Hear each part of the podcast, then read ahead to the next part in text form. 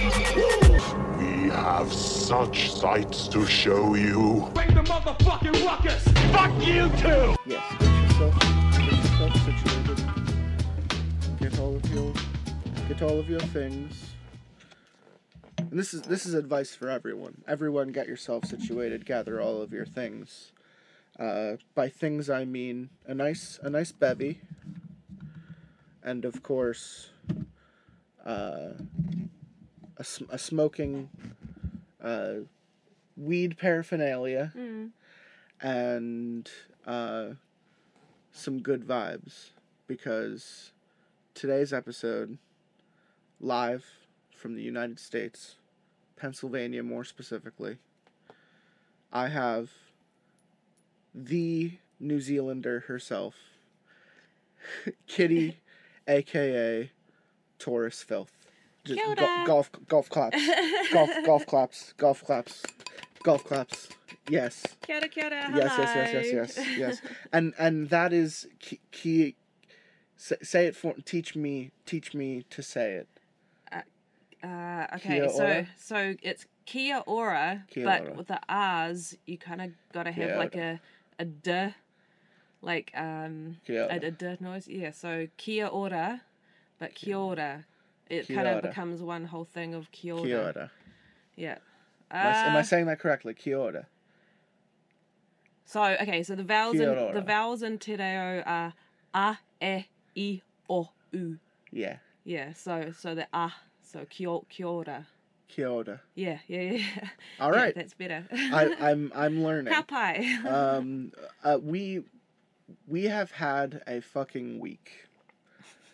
Um, I want to do a brief recap of the week and, and the time that I've shared with you, um, in trying to give you what I think is a perfect snapshot of Pennsylvania in the month of October, when things are getting spooky and fun, um, but also giving you a taste of where I live, things specific to this geographic, and um, the the first thing the first thing I got to talk about when I picked you up at the airport, Mhm. it was on the later side for for businesses around here. Uh, so I took you to Wawa's mutant sibling Sheetz, where everything is fried and you could get everything on everything. And um, your your statement biting into the wrap that you made was, "Oh, it's wet." I don't even remember saying that, but okay, okay, yeah. A hundred percent. And then I made you try a macaroni and cheese bite, Mm. and you you literally went, and said, "I've never had something so fake in my life." and you like forcefully, it's a three bite little little thing. So like you get a corner, then the middle, then another corner. And you took one bite and then you fought yourself to consume the rest of it where i continuously told you my dog is sitting right there don't feel like you can't just give it to her because she will 100% eat it and then what did I say? I said I'm You here said for the experience. you said it's all a part of the experience which is which is a, a phrase that carried over into the rest of the week um we we hung out again and then we got cali burrito. Mm. we did uh, steak steak burritos and you said wow everything you guys and cheese. Yeah. wow you guys just really like to do overdo it with the cheese. And i said just you wait. Just you wait. I haven't showed you yet. And then um i also appreciated that you called salsa sauce. Did I? Yeah you called it sauce a bunch and i was like i like that Oh. i'm gonna call it sauce now Okay. um i know that you i know that it also might have just been how you were saying salsa oh. Oh no, then no, yeah, I was saying salsa. yeah it sounded oh, like maybe sauce I mumbled. Oh, it sounded like sauce to me and i loved that Okay. so it's now sauce yeah. um then we did uh uh, buffalo chicken cheese steaks Oh my god. and it was really hard for me to try and describe the taste of it because you were like, "Oh yeah, we have hot sauces back home, but I don't know like there's a difference between like a hot sauce and buffalo sauce." So that was that was something I felt like I was trying to we were trying to define it. Um, but I'm not going to get into it. That was a moment we shared, and I'm only doing a quick recap. Um, then we did Yocco's. Yep. Yocco's is a hot dog place, and you you moaned in pleasure when you took that first bite. You literally went, "Oh wow!" and it was great. I fist punched the air and everything. Yeah, she got amped. she started doing the whole Rocky thing, Yeah. and That was um, my happy food dance. Um, I'm definitely going to be buying a handful of them to take with me. there's one next to the airport. yeah, There's sick. one next to the yeah, airport. Cool, cool, you're cool, within you're within walking or Ubering distance of the one that's be. next to the airport. Yeah, I Um, see. I'm gonna- absolutely go get it again. Yeah. Um, but but you told me a story. Tell tell the tell the story about the Kentucky Fried Chicken Kentucky Fried Chicken. Oh shit. with the Oh with yes, the so so back Yeah. back in the day uh, when KFC came to New Zealand, Samoans would fly over, visit family that had already come over to Aotearoa, buy a whole buttload, a caseload of KFC, stuff it in the suitcases and in the overhead compartments.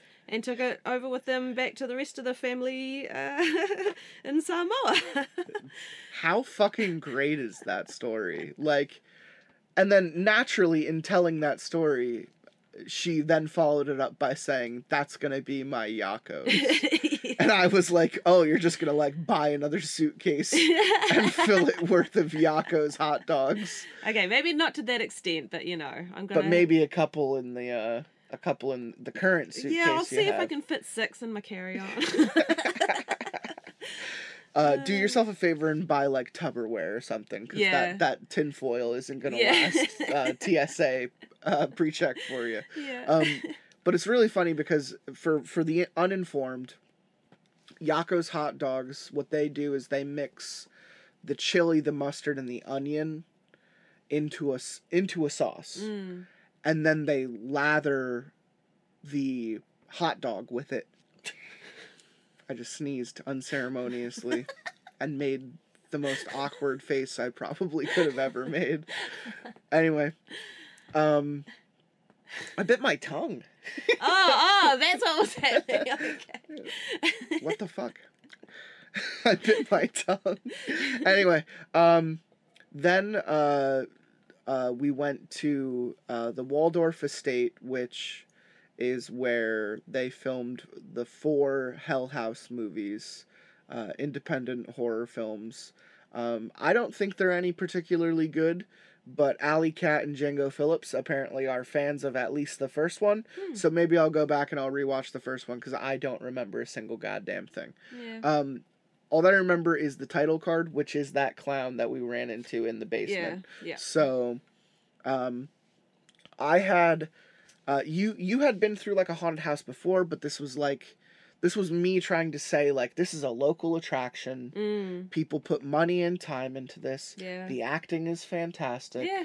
The the costume work is great Mm. and they they do a haunted house they do a movie scene walkthrough through a cornfield with various halloweens the ring uh it uh friday the 13th nightmare on elm street texas chainsaw Oh, yeah. massacre uh children of the corn I haven't done so much running and screaming. that that is exactly what I was going to get into is that we we let Kitty lead in the house because we wanted her to get the experience.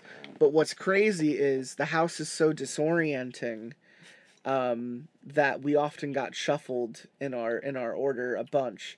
And it definitely happened more when we went through a corn maze with two other women who were just in line, as they all uh, linked arms and took off sprinting away from uh, Bubba, aka Leatherface from Texas Chainsaw Massacre, leaving me uh, pulling up my pants and trying to and trying to follow. we, we Um, were falling backwards into the corn, They literally ran into and she corn. just linked arms with me, and she's like, "We're fucking going." Yeah. And I wanted to look behind us to see what was happening, but she was on a mission. Like, yeah, that chainsaw was coming up fast behind us. Yeah. Uh no, that's that's a pure f- fight or flight moment Oh, that was enacted in that in that time frame Yeah, and you were just taken by it. And that's Yeah. just what happened. yeah, Um it's it's really funny to see someone who's never really had those experiences before uh, go through that. So uh, I genuinely appreciate you being a trooper and enjoying that. yeah. Um, we did do like this little zombie walkthrough thing, but it was very uh, over uh, overcomplicated and kind of uh, annoying. and yeah. and by that point, I was also tired of walking. My feet hurt, so I was just kind of done. Um, it, was okay. In order, that house is fucking awesome. That house is the reason why you go there. Anyone who wants to see a cool attraction and is in the local area, um, it's in Lehighton, Pennsylvania. Um, it's the Waldorf Estate of Fear and you can you can look it up because it is where they have filmed the Hell House LLC movies. Anyway, Yeah, that was a good time. Highly recommend. and then Saturday came. yeah. Saturday, we made the quickest run ever to Spirit Halloween. Um, and then uh, we got pizza, Mm. and pizza was real cheesy. And again, and again, she went, "Oh, that's a lot of cheese." That's definitely a lot of cheese. The sauce, the sauce your was exact good. The words. sauce and the crust made up for it. So yeah, I gave it a good hone. Thank you. it's a, it's a, the reason I like that place is because it's a sweet sauce. It's a sweet tomatoey Yeah, sauce. yeah. So it's very basiled. You know, it's very well uh, seasoned. Um, I love the way our pizzas are done over here. Mm. When you go to Chicago, if you have an an ability to try a deep dish, completely Oh, yeah. different experience. It's like a pie yeah. full full of tomato sauce over there. Okay. So alright. the cheese is the minimal and the sauce is thick as fuck. Okay. Cool. Cool. Um, very different, but I'm I'm partial to what I grew up with, which is you take a bite and the cheese like strings out away from your face as Yeah. you're trying to eat it, um, like a cartoon, Yeah. like Teenage Mutant Ninja Turtles, more specifically. Um, and then we had the party. Mm. What do you remember about the party? I remember uh, meeting some of them, getting into some uh, conversations.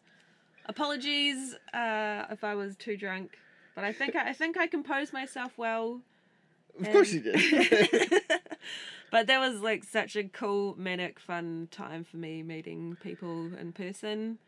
I think what you said was it's it's surreal to hear everyone talking, hear all the voices, Yeah. and realize that you were surrounded by like everyone you've listened to on the show before. Yeah. Because even just going down the line real quick of who was there, Cannibal Siren, Where Am I, Punxsutawney Trill, Deputy Dewey, Strawberry Shortcake, My Brother, Spum, Mr. Skelly Bones, a bunch of baby ducks, Harold Heavy Hands, Alley Cat, and Mark Rooster. That was a good time. All of those people were there. Yeah. And oh, Midnight Bride, Afternoon Groom, they were there Shout as well. out. Love you guys. We also went to breakfast with them. It was very delicious. Um, that's just so cool. yeah. And you also fucking surprised me with something when you showed up, which is the tattoo of our title card on your wrist. That is the coolest fucking thing I've ever seen. It is going to go with me to my grave that someone beat me to getting a tattoo of our show because I've always told myself that I want to do like a Captain Death portrait of some kind, Yeah. like an like an actual painting and then get it tattooed like on my back or something um as like an identifying symbol in case my body washes up on a beach someday Yeah, yeah. they're like ah that's who it was Yeah. rip captain death you are now officially dead um it's just i i the simplicity of it is great Mm. because the execution was you've been stick and poking it yourself. Yeah.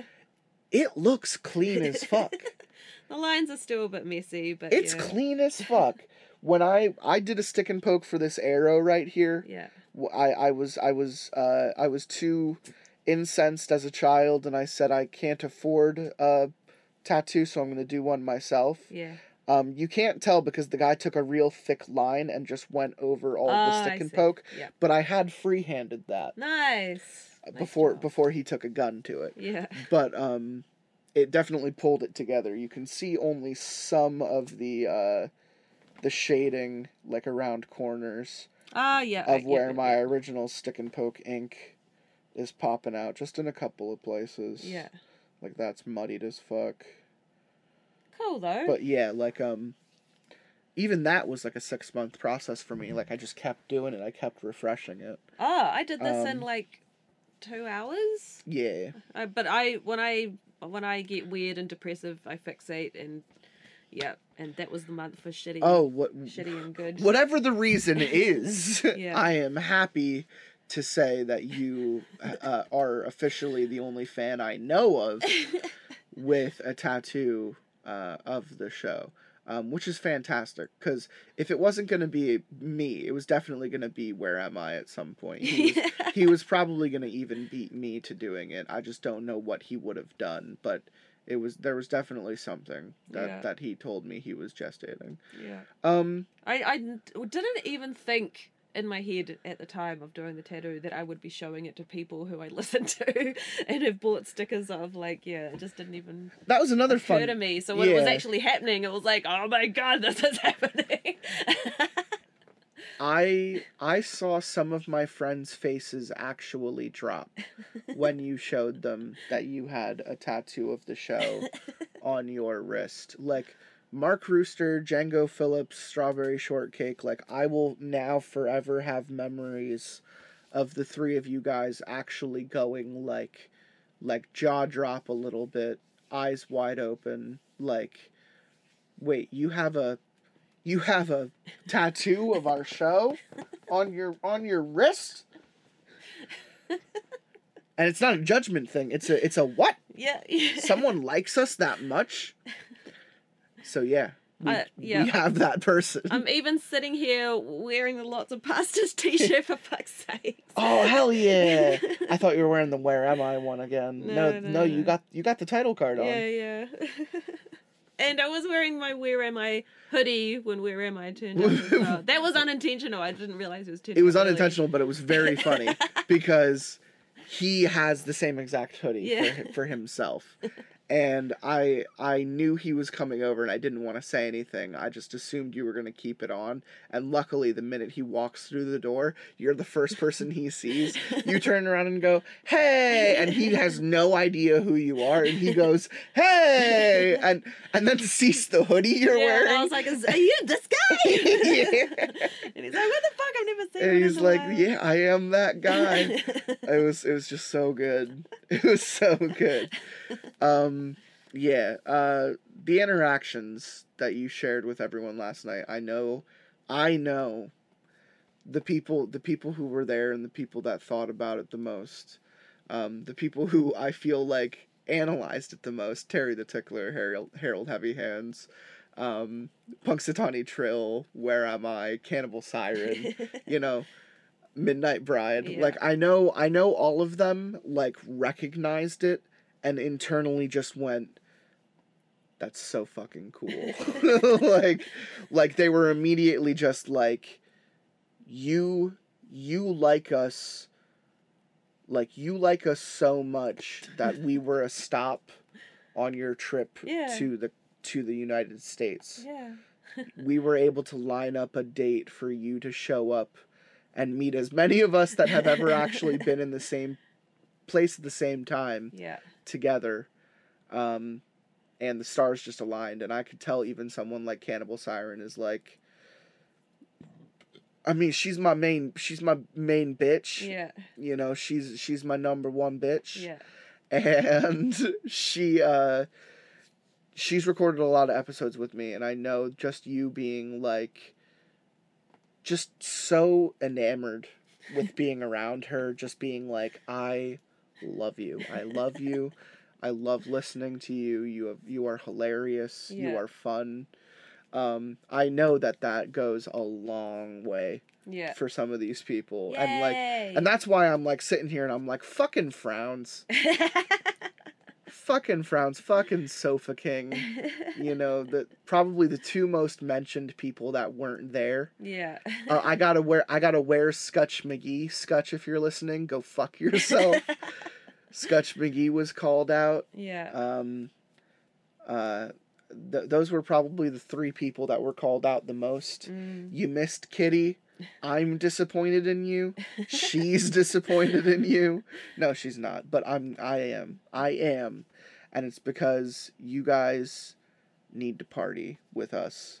Yeah, I'll be back. I'll be back. Thanks very much at some me point time. at some point kitty will be back and i hope to have frowns at that time to make your life uh your life's dream come true of meeting the gayest man on the planet of meeting the most dick hungry person i've ever met yeah. uh and then i hope sofa king's there because he's just he's funny and always singing little songs and Sofa he's, King! and he's just a big he's just a big dude that likes to have a good time and then scutch we need to get him away from his kids man we need to save him from his kids sometime. Yeah. So we'll we'll we'll get him at some point too. Yeah, cool.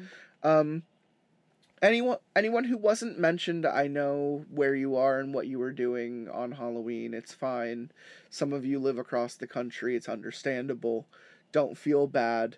It's just Kitty was here and she hung out with all of us and we all got drunk together and it was really fun and you should feel bad for not having been there.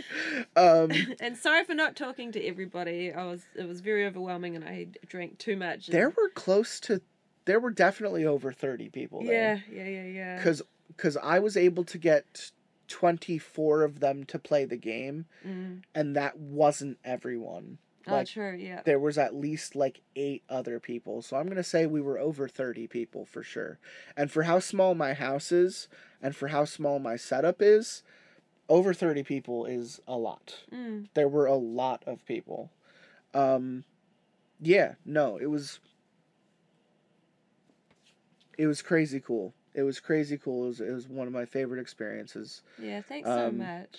Uh, t- for real, you're the one who came this far. I'm I'm just the entertainer.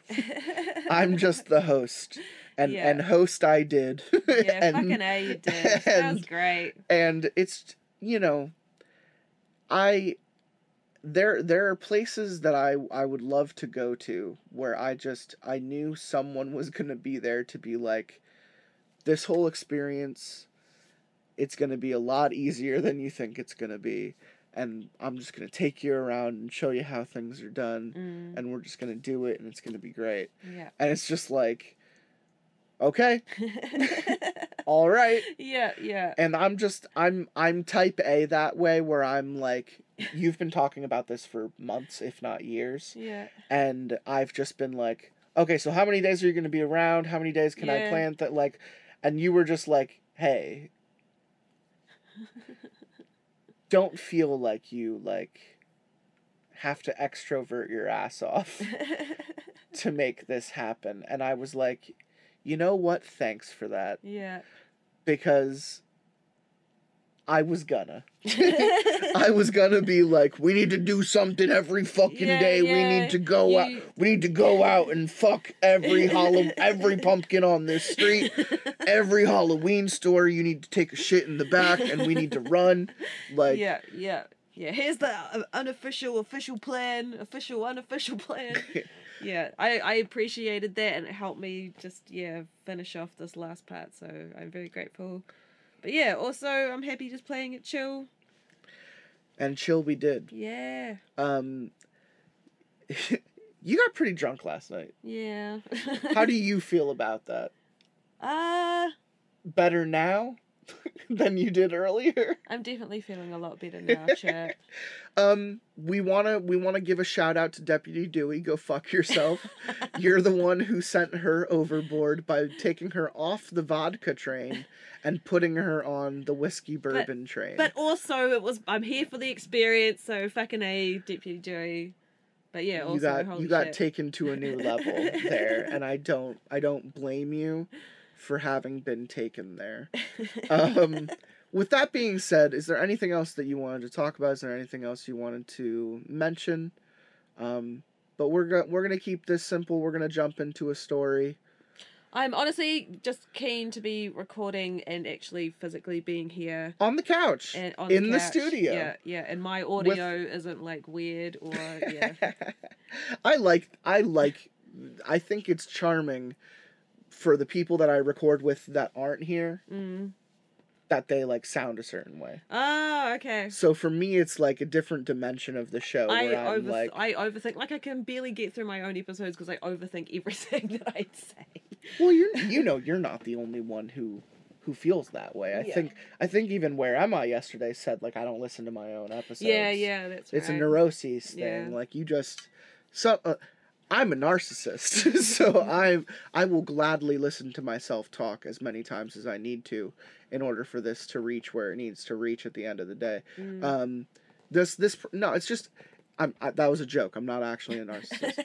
um, my thing is is that I I see this as the product that it can be, and I work up into the point of making sure that it's something that I still enjoy and it's something I can put out there, and that's just the motivation to go back and do it.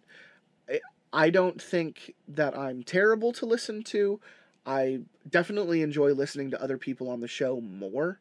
My whole thing about reading stories with people is I like hearing them read, Mm, especially the ones who are like good at it. yeah. Like the people that are really good at reading, like Cannibal Siren, like Django Phillips, just like because they've been on so many episodes, yeah. like they have great voices Mm, for this medium. yeah. And it's like Tenron Otrin, just like great voice for this medium. Mm, And it's just like I I appreciate that maybe more than I even appreciate any of my bullshit talking. mm. Um, getting to listen to a story like Spire in the Woods, Baraska, and just and just hear how well they're reading it, like Yeah. That's where I'm blown away. Mm, So hearing hearing people read like really cool stories to the best of their ability, and like for the most part, your episodes have been great. mm. So like I I love reading with you. So we're gonna read um, just a single story. We're gonna get through in one shot, and I gave I gave you some options, and we we came down to a couple. I think it was just mostly on length. I'm not trying to kill her with what we're trying to do right now. I wanted to keep it as simple as possible. So it's not very long. It's not a very long story, but um, it is an interesting title. Mm. Um,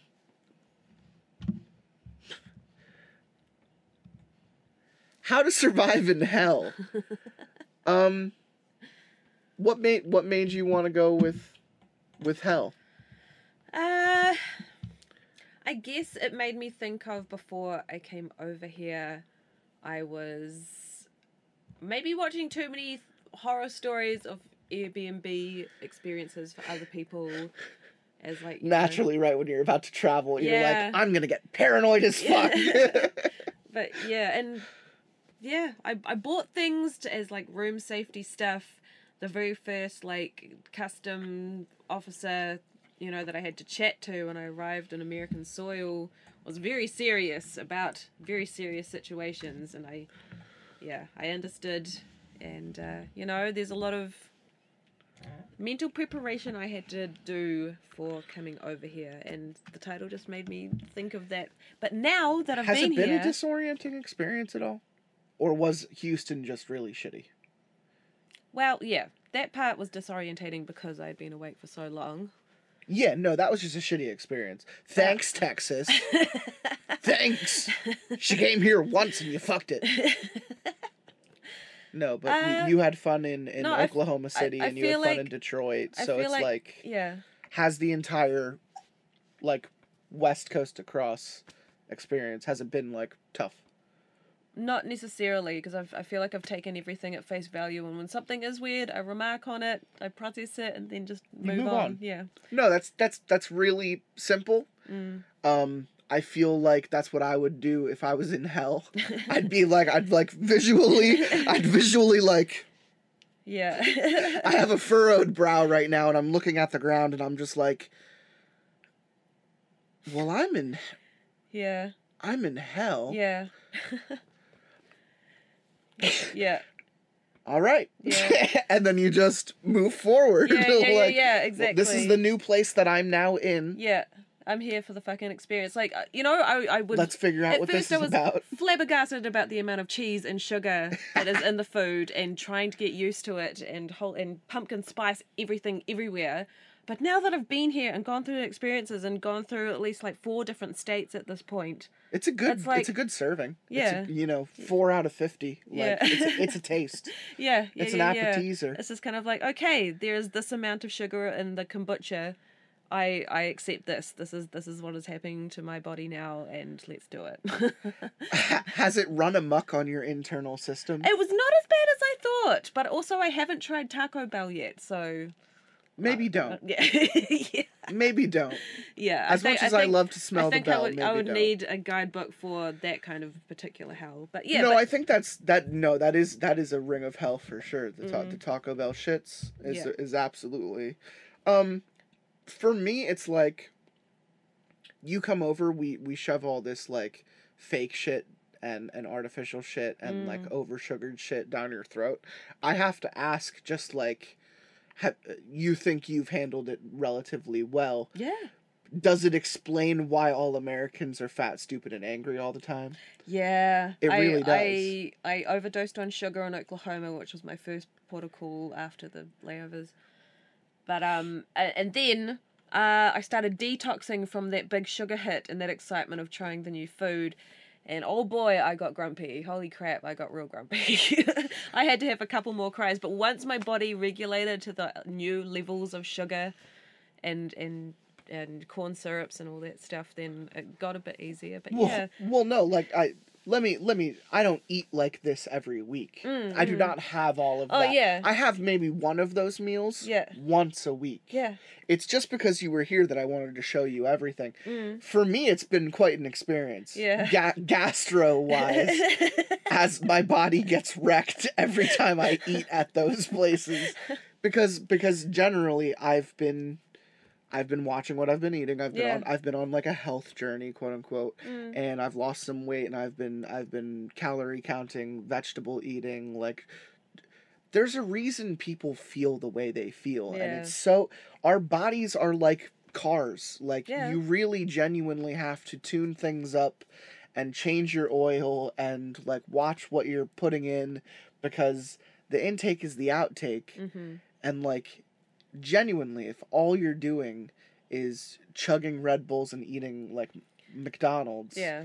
you will get fucked Yeah, yeah, yeah, yeah. So blessings on your bowels for going through this with me. blessings i enjoyed i enjoyed every second of it because i loved all of those places Yeah. um i'm i am ready to go back to eating like vegetables Oh yeah. and No, but see, that's the other thing. I ate fruit and stuff. Had a weird reaction to the different pesticides that are over here. So it's even that type of stuff yeah, yeah, yeah. yeah. It's How been wild. it's been an interesting time. For, interesting is a fucking understatement yeah, yeah. but yeah But you um, and my other hosts have definitely been holding my hand in how to survive in this in this new fresh hell that is America. But now that I'm here, I'm like, no, this isn't actually hell, and I accept what is happening to my body. uh the how to survive in hell with like parentheses the united states it's just like take some tums have an yeah, yeah, yeah, yeah. have yeah. an That's a new thing to try well. try uh try a, a a a diet pill or, Yeah. or not a diet pill like a like a vitamin Mm, um for dairy yeah, yeah. like a like a dairy lax Yeah, uh something that makes it easier for body for your body to process our our sugared up dairy and cheeses yeah, um our our sugared salted meats yeah. you know how we fry everything you know that's that's how to survive in in america so i'm Yeah. glad you got that Yeah. um we are going to find out uh how to survive in hell Mm. Um i think it's cut into parts Okay. so we don't have to worry about like you see i'm i'm seeing all these like little bullet points Mhm. let's So, just like, it- switch off on every like bullet point Yeah. it should make it easier to get through right Yep. because there are all these little spots do you want to start Okay. how to survive in hell uh, i grabbed this off of reddit no sleep I woke up in a birthing sack, panicked and choking on amniotic fluid. Nice. I clawed at the fleshy walls, fighting with all my terrified strength to free myself. That to me, that just sounds like a regular old Monday morning. after after drinking too much with my mates, I'm Yeah, in the yeah. birthing sack, Yeah, that- panicked and choking on amniotic fluid. That was me this morning for sure. For me, it's like it's a little bit more of like the opening to the Matrix. yeah, yeah, yeah, yeah, yeah. Uh, with a wet, ripping sound, I was dumped into the muddy cobbles of the street below, twisting my ankle as I landed. Ouch. Cold rain blasted my naked body clean of the sack's liquid. I tried and failed to get to my feet. The street was alien to me, an insane medley of architecture ranging from the modern, modern to the prehistoric. The sky above boiled with storm clouds, illuminating my surroundings with non stop flashes of lightning. A man walked over to me. His hair was matted with filth, George filth, and rain streaked down his mis- Shout out. and the rain streaked down his mismatched leather clothes. He said nothing, just watched me squirm on the floor. Please, I gasped. Help me. He answered by slamming a foot down on my Oh, face, fuck. breaking my jaw and making my vision real. He moved onto my limbs, stamping and tugging until he heard the bones snap. What the fuck? Crippled, naked, na- naked, naked, and screaming, there was nothing I could do to defend myself when he started to eat me alive. What the fucking fuck? Whoa! Welcome- Okay. I mean, that was the welcome I gave you when you came when you came to Pennsylvania. So Fuck yeah. Sheetz is like. Sheetz is like. because you wanted to go to Wawa, you were like, a I could really do a Wawa. food spaceship. It was like Yeah. a food spaceship. They literally make anything. yeah, there. yeah. It's wild. That was yeah, that was wild. And yes, I did make it everything too wet, but it was good the next day. I, I loved that like on the screen to make a rap you just kept clicking everything that was there you asked yourself what sounds good yeah. and it was like it was a chicken base with with like lettuce topping like that's all that's like guaranteed Yes. in the in the tortilla shell. Yeah. but you were like ah pico de gallo chili mustard. Like you you really just just fucking went all like when it came to the cheese you were like ah fucking cheese. You guys and the cheese but here you are putting fucking everything on this fucking wrap Okay, I got to tell you a secret. What was going through my mind at the point at that point was there are no cats in America. I was like, we're here, we're doing it. that is hilarious that's the answer i expected but i'm glad that you said it All right. right. My introduction to hell wasn't unusual. Very few people survive their first hour, let alone their first night. When they die, they go through the same thing again, emerging from a new birthing sac in another part of the city. Eventually, they'll learn to attack the first person they see, and if they're lucky, they'll be able to kill that person. jesus Whoa! so what an is like- immediate like fight or flight moment it's like a Matrix hell Yeah. re- reprogramming boot It's camp. it's Matrix that drops you into Jack the Ripper's like 1800s London. Fuck. Fuck that shit. That's the one rule of hell. The strong take from the weak. Get used to the idea and you just might make it through the afterlife. Yeah, I'd love to see the Cenobites just come strolling into this shit. Just like how's how's everyone doing? Yeah, yeah. Here's a chain. Your face is gone. Anyone want to touch my puzzle box? like they're the eccentric people. Like they have a club. yeah, yeah, yeah. And then on the other side of the street, it's the it's the the, the Droons from uh, Clockwork Orange. Oh, the, Dro- the. Droogs. yeah, Just yeah. walking around with fucking canes, beating the shit out of people. Cod pieces out. Oh, fuck that. No thanks. Um, I'm going to give you a helping hand. Consider this your handbook to hell, a primer on the inferno. Make no mistake, though, I'm not doing this out of the goodness of my heart. When you die, you'll owe me one. Don't worry about trying to find me. I'll guarantee we'll run into each other eventually. Eternity is a long fucking time, so it's a matter of when rather than if. Do as I tell you, and you'll have a better chance than most of avoiding my own nasty introduction to the pit. Welcome to hell. Yeah, no, I like the narrative. I like the idea that this dude is just like uh we're going to find out more about him probably as the story goes on because we're going to be learning through his experience. Mm. His or her. I Yeah. feel like it's a him. Mm. Um and this is going to be like your guide, your guidebook. You know, our own little Dante's Inferno. Mm. um, which I'm a big fan of the the um, the Divine Comedy. This this kind of experience of reflecting on one's life as they pass through the rings, and they're they're just seeing everything, all the gates, and all of the situations, and all the sins. Mm. So I have a feeling that we're gonna get like a contemporary, you know, new age version of that, which is very cool for for me to think about because I like when people stretch that that fantasy Yeah. some people swear they saw a light at the end of the tunnel when they died. To my mind, those people either hallucinated or they're lying. Most of us just wake up in a birthing sack a few minutes after death. The buildings of hell are covered in things, horrible yellow brown pimples growing out of the brick. I've already mentioned that the first thing you need to do is claw your way out and get ready to fight. This is the real bitch of the situation comes into play since not everyone has the strength to break through their flesh sacks. You get the body you had just before you died. So let's say you were born a cripple, or you died too young, or too old. Tough shit. You're gonna have a rough eternity drowning in birthing fluid over and over. Yeah, that's a lot. If you manage to break free of your sack, don't waste time moping around wondering what the fuck happened. Get on your feet and get ready to defend yourself. Chances are good that the first person who sees you will be hungry. There are no plants or animals in hell, so cannibalism is your only option if you don't fancy starving to death and having to start over. Aim to kill the first person you see. It might take a few tries. Most of Hell's residents have been fighting for survival a lot longer than you. They might have armor made from tanned skin, scavenged metal and bone.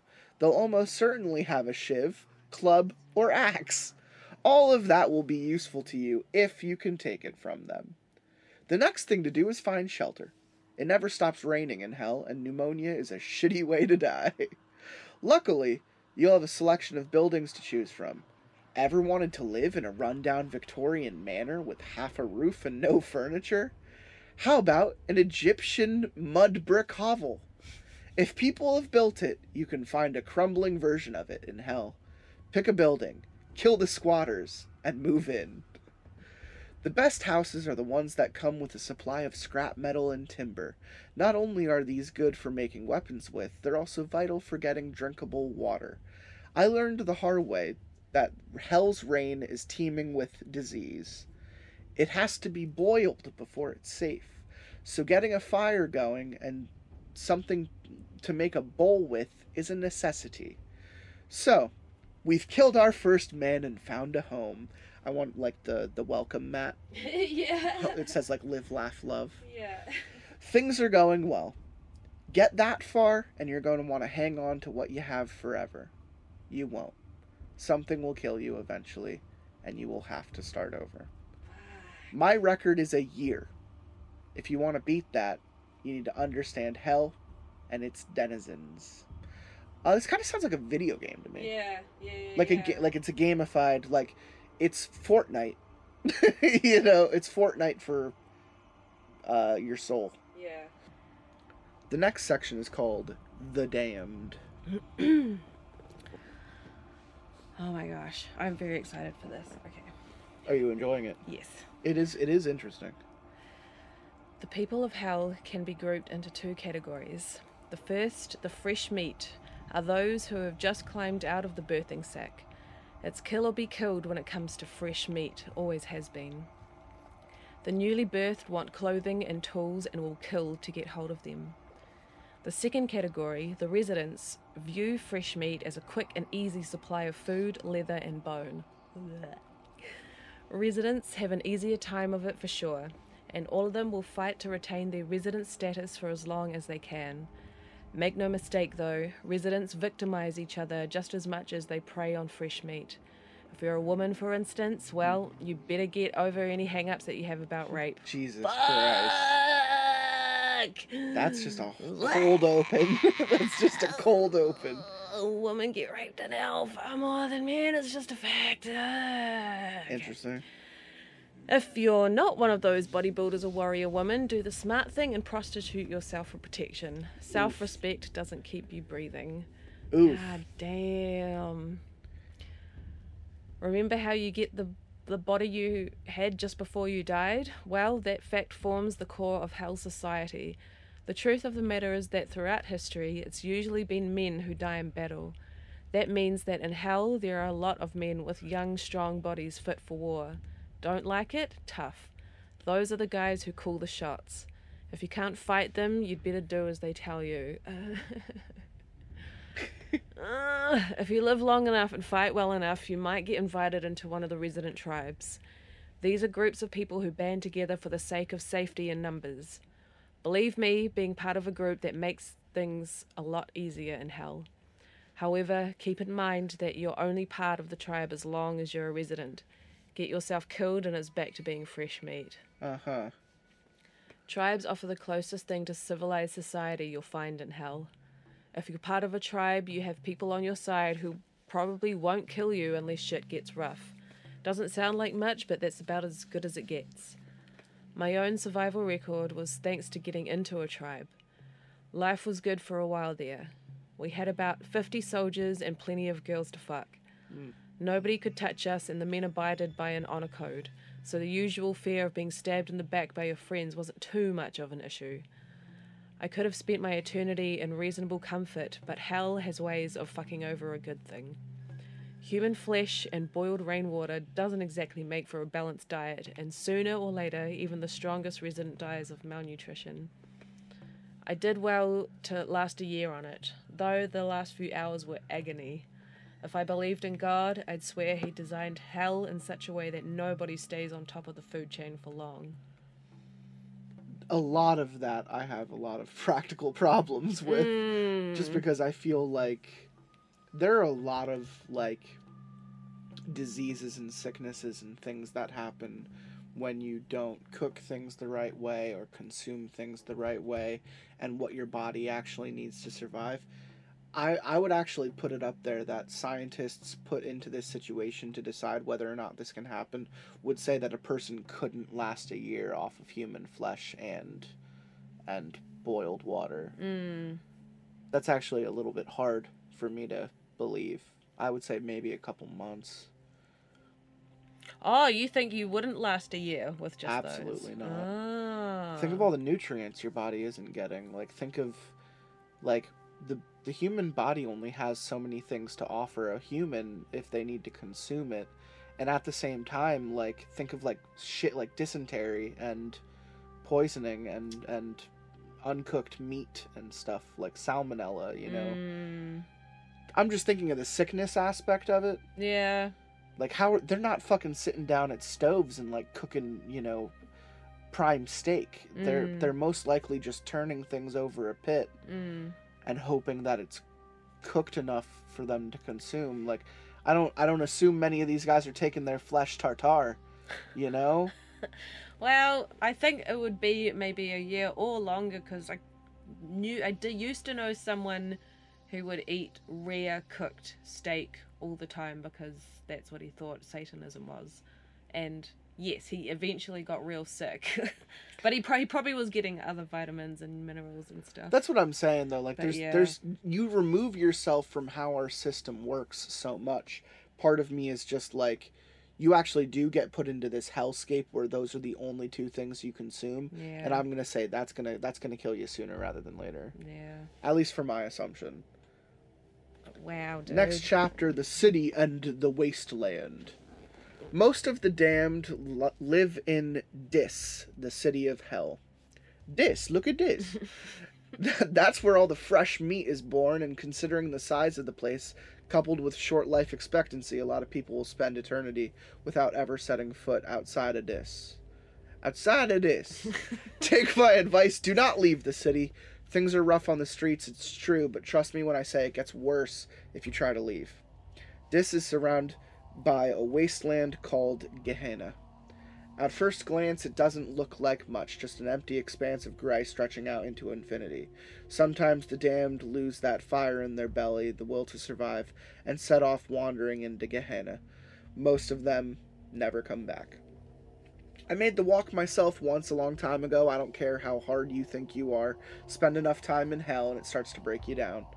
I'm not going to sit here and tell you that I'm a good person who never deserved this. Nobody can say that and not be a liar. I'm not evil, though. Or rather, I wasn't. Not until I got to hell. You murder, you rape, you torture, because you know that they would do the same to you. You're murdered, you're raped, and you're tortured because you know you'll do the same to them. Give it long enough, and you just don't want to face that anymore. And that's when you take the walk into Gehenna. Mm.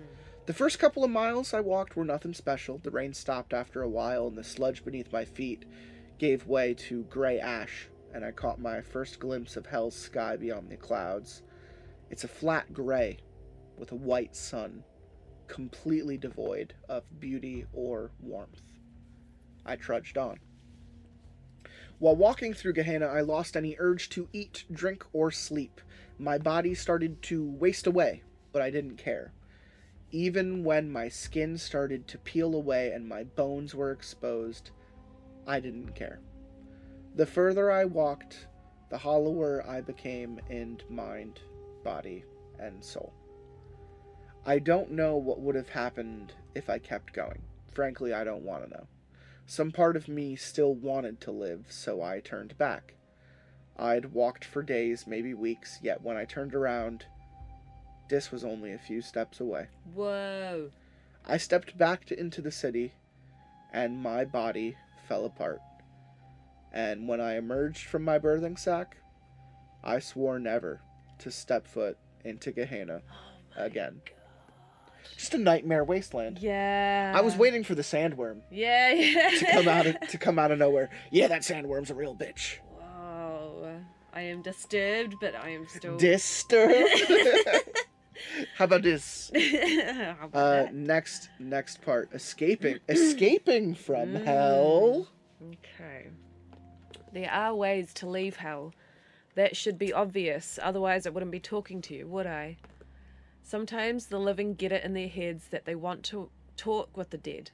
They get their crystals, incense, and spirit boards in the hopes of reaching their loved ones. Most do nothing more than trick themselves into thinking they've made contact. They smile or cry, convinced their beloved granny is playing the harp on a cloud somewhere before getting on with their lives. A few have the skill to actually reach us, though.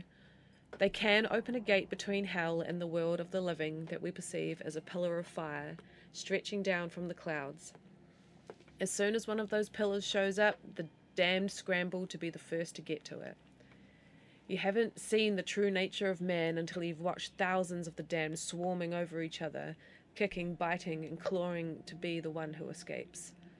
Contacting the dead always results in a bloodbath. Even the most civilized tribes fall apart the instant it becomes clear that the only one that only one of them can leave. I've left hell twice now, left my body behind and ridden that pillar of fire up into the clouds. Some people believe that you can be possessed by demons. Let me tell you something demons aren't real. What the living see as demonic possession is just one of the damned testing out their new body. Let's face it, if you fought your way through hell to get back to the world of the living, you're not going to be on your best behavior for long. Sooner or later, we take things too far. Our host dies, or their family cave and recruit an exorcist, then we're fresh out at the birthing sack on the streets again. I'm going to go now. When you get to hell, remember my advice and that you owe me one. Maybe we can form a tribe, tribe someday. For the time being, though, I want to see what my new body can do. So that was part one, and apparently this person posted this in a series. So that was just a random post one day. This person probably didn't know it was going to become a long form thing, but they eventually came back to it, and that's always really cool to me. Yeah, I like this. Um, this is going to be part two. By now, you should have a good idea of what you can expect from hell.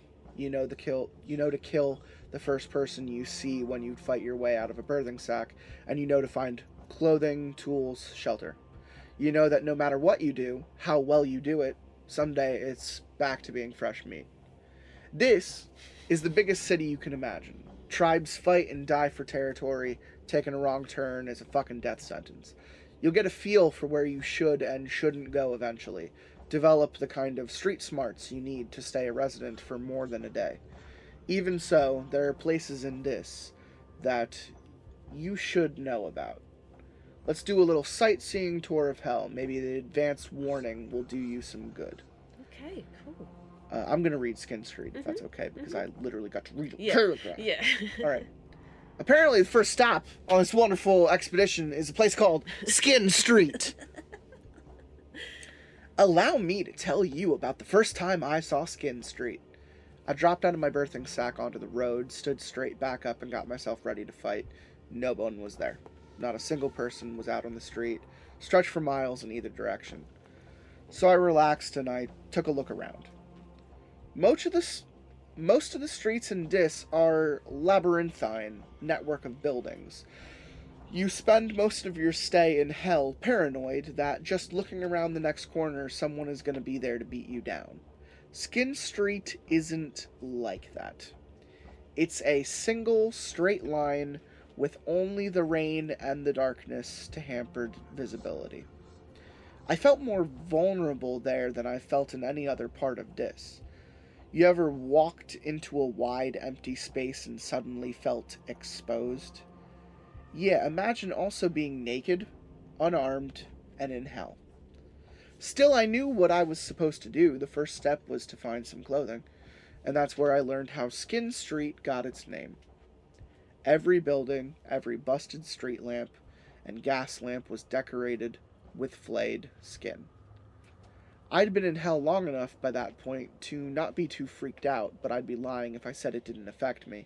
In a fucked up way, it kind of reminded me of Christmas. You know, people hanging wreaths and lights in their houses, that sort of thing. I remember the time I'd spent with my family, with my kids on Christmas morning. And it's feelings like that that get you killed. I pushed them back down, pulled some scraps from the nearest building. If somebody was going to leave clothing material lying around, I might as well take it, right? I didn't know at the time, but every step I took on Skin Street was being watched. When the attack came, I didn't even get a glimpse of the guy. Bang! My skull fractured from an expert swing of a club. Whoever hit me went for my eyes the second I hit the floor, stuck his fingers right into my sockets. I was blind, crying like a baby, when he started to peel away my skin. Here's the thing some people are fucked up even by hell's standards. The loners, the serial killers, the stalkers, the psychos all make their way to Skin Street in the end. Most of the damned use the whole body of a kill, but the Skin Street people like to take trophies. They leave their ornaments out as bait for the ignorant, skulking in the shadows and waiting for the best moment to ambush. If you find yourself on Skin Street, Skin Street, you're going to have to think fast. Forget clothing. Just grab a rock, a piece of wood, anything you can use as a weapon, and stay out of the shadows. Keep checking behind you, and get out of there as quickly as you can. Next chapter Perdition Farms. Holy shit. You're going to be chased in hell. That's unavoidable. At some point, you'll stumble into somebody bigger than you, or you'll find yourself outnumbered. Forget about a fair fight. If someone can take you down without you fighting back, you bet that's what they'll do. It's easy to lose focus when you're running for your life. You can forget to pay attention to your surroundings. That, my friend, is a big mistake. The outskirts of Perdition Farms are littered with billboards. They promise free food and safety to anybody fucking stupid enough to believe them. Ah, yep. The tribes that fight over that particular territory like to herd people off the streets and into the industrial complex they call home. The good news is that those tribes won't kill you. The bad news is that they're big fans of taking people alive. They've got a project, you see, been working on it for as long as I can remember. I couldn't tell you who originally decided that hell should have- an organized food production. Only that the idea stuck, and that over the years, countless tribes have taken it upon themselves to try and make their dream a reality. Get yourself captured by them, and you can look forward to a bit of slave labor. For the most part, the Perdition Farm tribes try to make use of the birthing pods as a source of food. They force their slaves to harvest them from the walls, grind them up in industrial vats, mix them with blood, body parts, rainwater, and anything else that could conceivably make a broth. The life of a slave is short, brutal, and disgusting, particularly when those slaves are used, then used as guinea pigs for the latest concoction. You see, amniotic fluid can be drunk if you're desperate, though drinking too much is guaranteed to make you empty your stomach from every available orifice. Yeah. The flesh of the sacs is a different matter, though. I couldn't tell you exactly what the birthing sacs are. Some people say that they're actual flesh, while others swear they're more like a fungus. What I do know is that they repair themselves over time. Eat some of their flesh, and over the next few days, you'll grow a new birthing sac inside you. It's a small mercy that you won't live long enough to see it break through your skin. You'll be dead shortly after your stomach bursts. That sounds awful. Yeah. If you're lucky, your days as a slave will end when the tribe d- decides that they want some real meat. They're not stupid enough to test their broth on themselves, not when there's no sort shortage of slaves in hell. Look, I can't force you to stay out of perdition farms. I can only offer advice. In my opinion, if you think you're being herded there, it's better to take whatever's to hand and cut your own throat. Jesus. I'd take fresh meat status a couple a hundred times before spending another day on the farms. That is wild. I didn't like that at all. all right. Perdition Farms remembers. I love that. That's hilarious. I was I was a second away from saying integrity, integrity at Perdition Farms. All right, the Boneyard. That's where I live, Captain Death, with my skelly bone friend. So maybe you're thinking to yourself, "Hey, I'm kind of a nut job who joined a cult. Is there anything in hell for me?" If that sounds like you, the Boneyard has you covered. You see, there's a certain kind of religious fanatic who really does belong in hell. I'm not talking about the old dears who bake cakes to raise money for the new church roof here.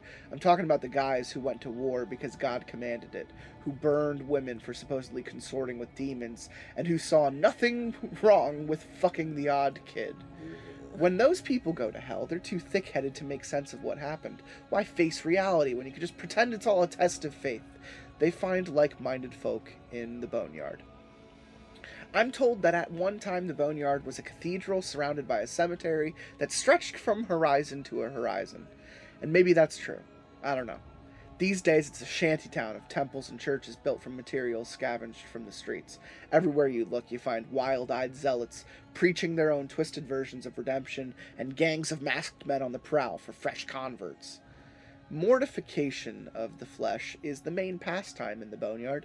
If you listen to the cacophony of sermons, you'll be informed of how the flesh is wicked and must be purged of sin, and how lucky we are to be given such a holy duty, how fortunate to be given the opportunity to redeem ourselves before God. The people of the Boneyard have had a long time and plenty of fucking practice when it comes to mastering torture and degradation. Like, could you imagine just like the Spanish Inquisition just being like, hey, Yeah. come on in? Ugh. You know? Fuck's sakes. I'm not a good person. I have killed, raped, cannibalized, but I, I, I can honestly tell you, I'd never been able to dream up some of the shit that goes on in the Oh Boneyard. Fucking god. I wandered in there by accident once. Never been able to get what I saw out of my brain. I watched a woman, naked, bound, forced onto her knees and violated with iron rods. A preacher sewed his own eyes and lips shut in front of a crowd before sawing off his manhood with a piece of slate. Oh, a boy of maybe 14 was publicly crucified. A girl was drowned in shit.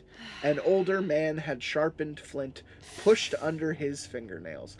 I could just list a hundred other atrocities done in the name of redemption. Stay away from the boneyard. The people there decided that hell just isn't hellish enough for their liking. Forget redemption. Forget God. The only way out of hell is by riding a pillar of fire and taking over a living body. Focus on that if you want to escape. The damned can't offer you salvation. The damned only offer pain. This is now this is now part 3. Wow. This is so good. This is so good. I love it. I'm sorry I'm moving It's- around a lot. Oh, I, you do it. You do what you got to do. I have to leave you soon. If I'm to make the most of life on Earth, I'm afraid I'm going to have to skip town. While I've had plenty to keep myself entertained, this body just isn't suitable for a run in with the police. It's only a matter of time until some nosy neighbour thinks to pick up the phone. With the humi- humidity of the last few days, Mummy and Daddy are already pretty ripe. Oh, shit. Here's something you have to understand Hell is a big place. I've given you fair warning about the few of the locations I myself have run into, and that will have to do. Even if I wrote a library's worth of novels solely dedicated to mapping out the distinct locations within Dis, I still couldn't tell you everything about the city. What I can do is give you a bit of information about some of the damned. And this was actually going to be my next question. Like, think of the worst fucking people in existence. Yeah, I've been thinking. Uh, I've, my mind's been going. Where did you go? Um. Uh. Crap! Not Resident Evil. Pyramid Head. Yeah, Pyramid Head and um. Silent Hill. Yeah. Yeah. Yeah. I'm glad that you went somewhere cool because I went like, where's Hitler? Oh right. Yeah. Yeah. Yeah. I went Preacher. Yeah.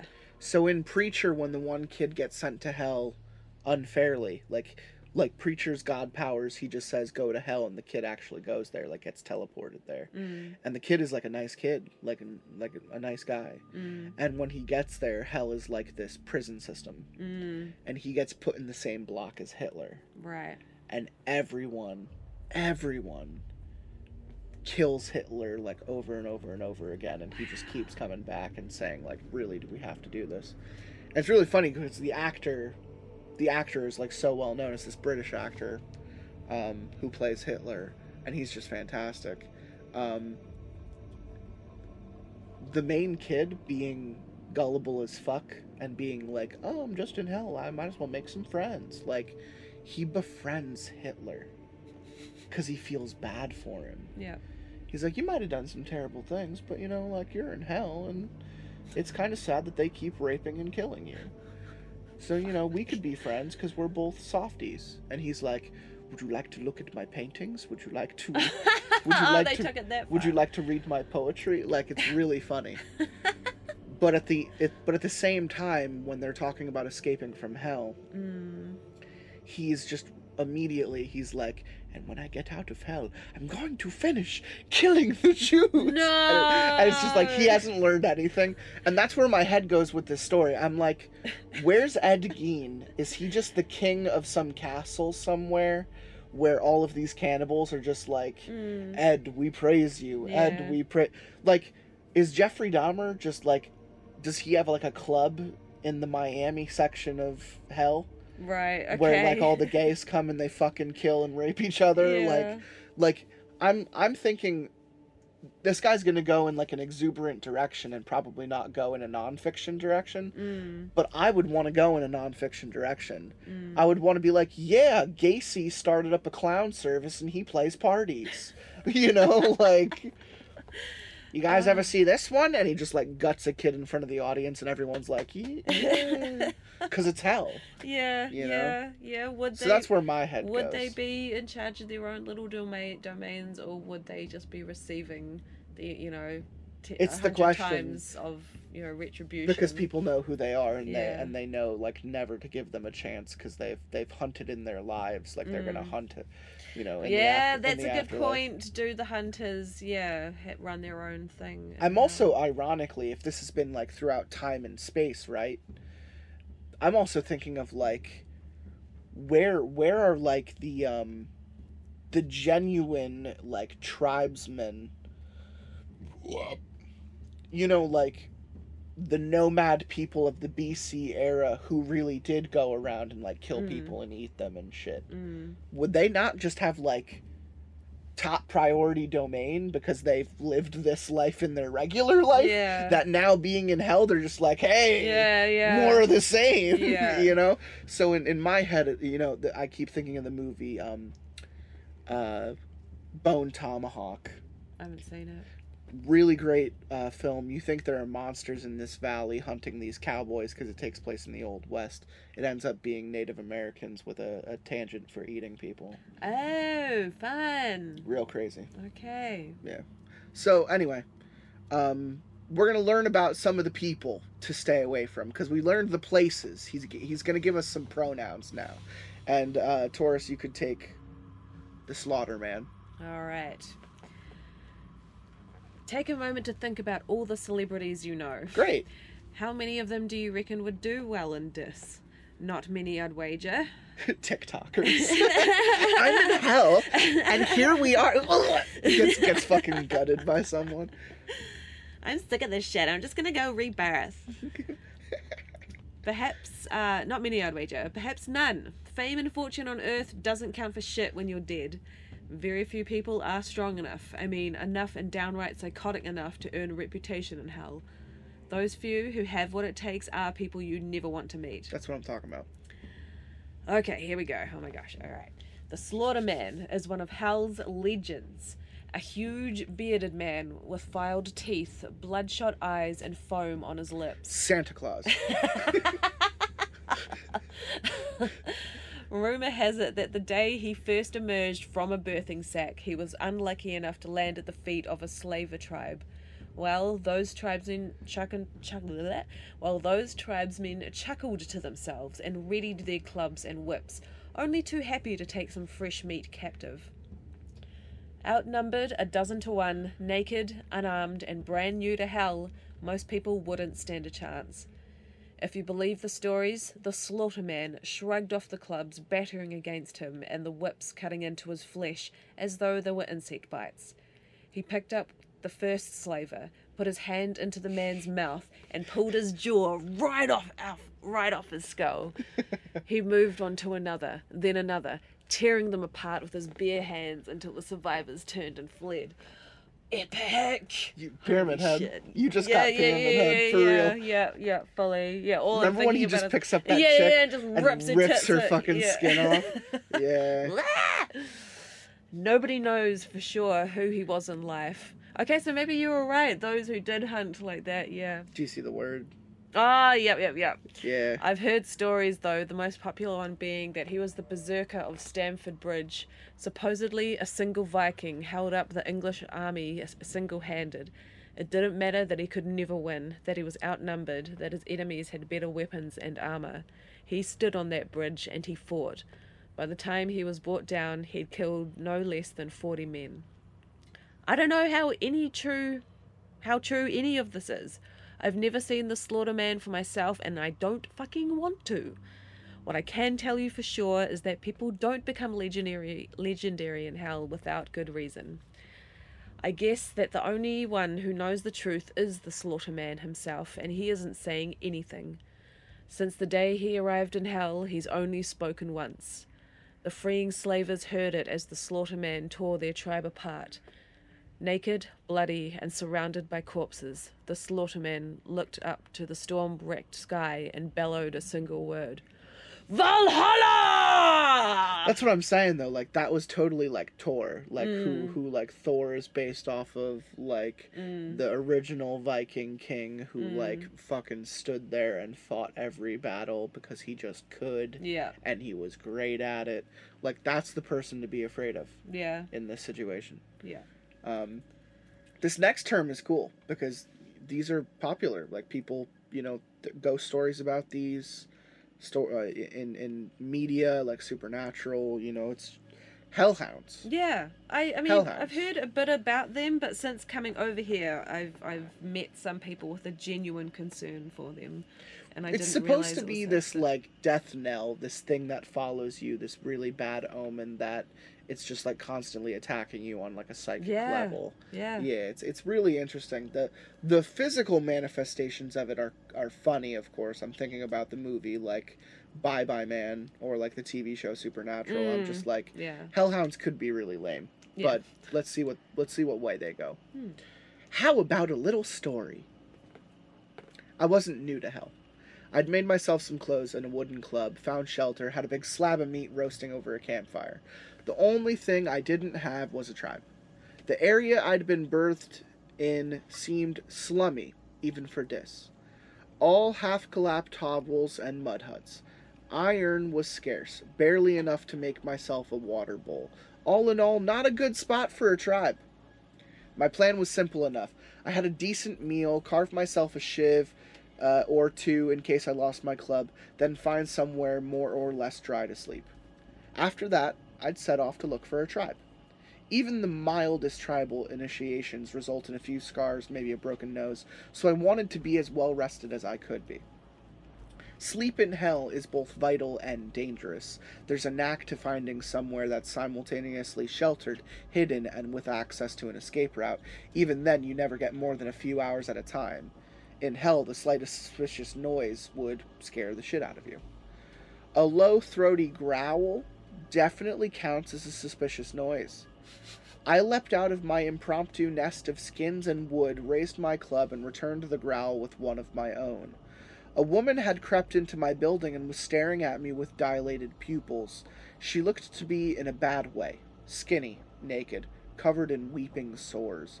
Her lips peeled back to reveal broken, jagged teeth. It took me all of a second to size her up. She'd been living rough for a few days, maybe weeks. Judging from her protruding ribs, bloated stomach, she was well on her way to dying of starvation. So, she was weak, hungry, didn't even have a weapon. I've already eaten, I said, relaxing a little and giving my club a few practice swings. No sense in letting you go to waste, though. I took a step towards her, and she bolted. Just turned right around, scampered away in a strange kind of animal gait. Goblin mode. I took off after her, certain that I could outpace her. Even if there wasn't much meat on her, bones can still be useful. And I chased her through a few streets, struggling to keep my footing on the muddy ground. And when I finally got close enough to swing my club, she stopped dead. The suddenness of it caught me off guard, and I tripped over her, losing my club as I fell.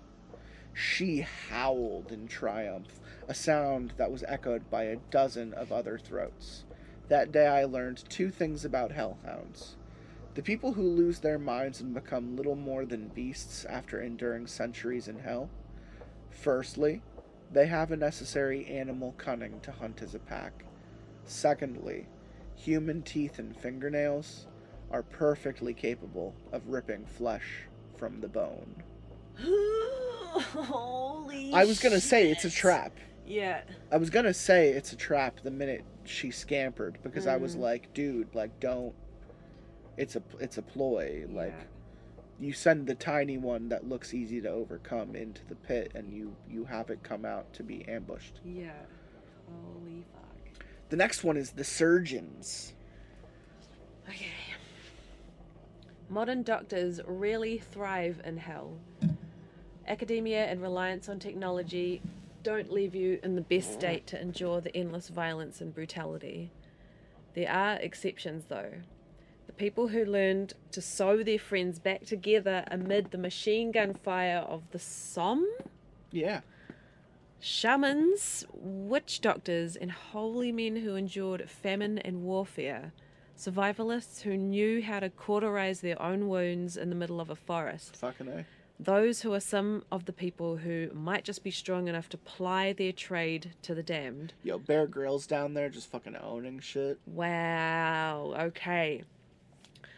After all, working knowledge of basic medicine is just one of those things that's beyond a lot of the meatheads roaming this. Most of Hell's surgeons find a tribe as soon as they're able to.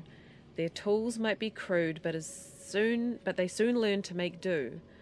Flint, slate, and shards of glass serve as their scalpels. They make thread from human hair and needles from slivers of iron. Whenever a member of a tribe has an infected sore, a surgeon will be the one to drain the pus. A tribal surgeon could well save your life, but they'll do it without anesthetic. Yeah. Yeah. Sorry. you know, some things you can't get at the grocery store in hell. Yeah. Then there are the freelance surgeons, the people who try to go it alone. They make themselves a uniform. The theory being that the damned will recognize them if they all look alike. okay. Still needing some semblance of order in hell. Hey, don't fucking kill me. I'm a doctor. I'm a doctor here. I killed 32 people, but I'm still I'm still have my certificate. It doesn't really work, but then you can't expect much logic from logic from people who've lost count of how many times they've died. Right, okay. I'm just trying to continue my practice. For one thing, fashions change over time. I'm told that freelancers wore headdresses and bone necklaces at one point. Makes sense. The current trend is to mimic Venetian plague doctors by donning a beaked mask and wearing a long coat of fire blackened skin. That's cool. Yeah, that's pretty badass. Freelancers are rare, very rare, in fact. You'll see thousands of the damned for every freelance surgeon you come across. When you do come across one, be fucking careful. Firstly, surgeons don't get a free pass in hell. The damned are more likely to attack a freelancer than they are to barter their tools, clothes, or slaves in exchange for his services. You can't be certain if the man in the bird mask and black clo- co- coat is a surgeon or somebody who murdered a surgeon and took his clothes. Perhaps they made the outfit themselves in order to draw the weak and the wounded close. Advertising doesn't always work as intended in this. Here's the here's the test. How many years were you in medical school and how much debt did you go into because of it? If they immediately get pissed off, they're actually surgeons. Yep, yep. They're actually doctors. if they're confused or otherwise don't understand the question, kill them because they're posers. Yeah, yeah, that's it. if the freelancer turns out to be genuine, that doesn't give you an excuse to drop your guard. Freelance surgeons aren't usually the most stable people. Put another way, freelancers are usually sadistic fucking psychopaths. Sure, they might stitch you back together and send you on your way.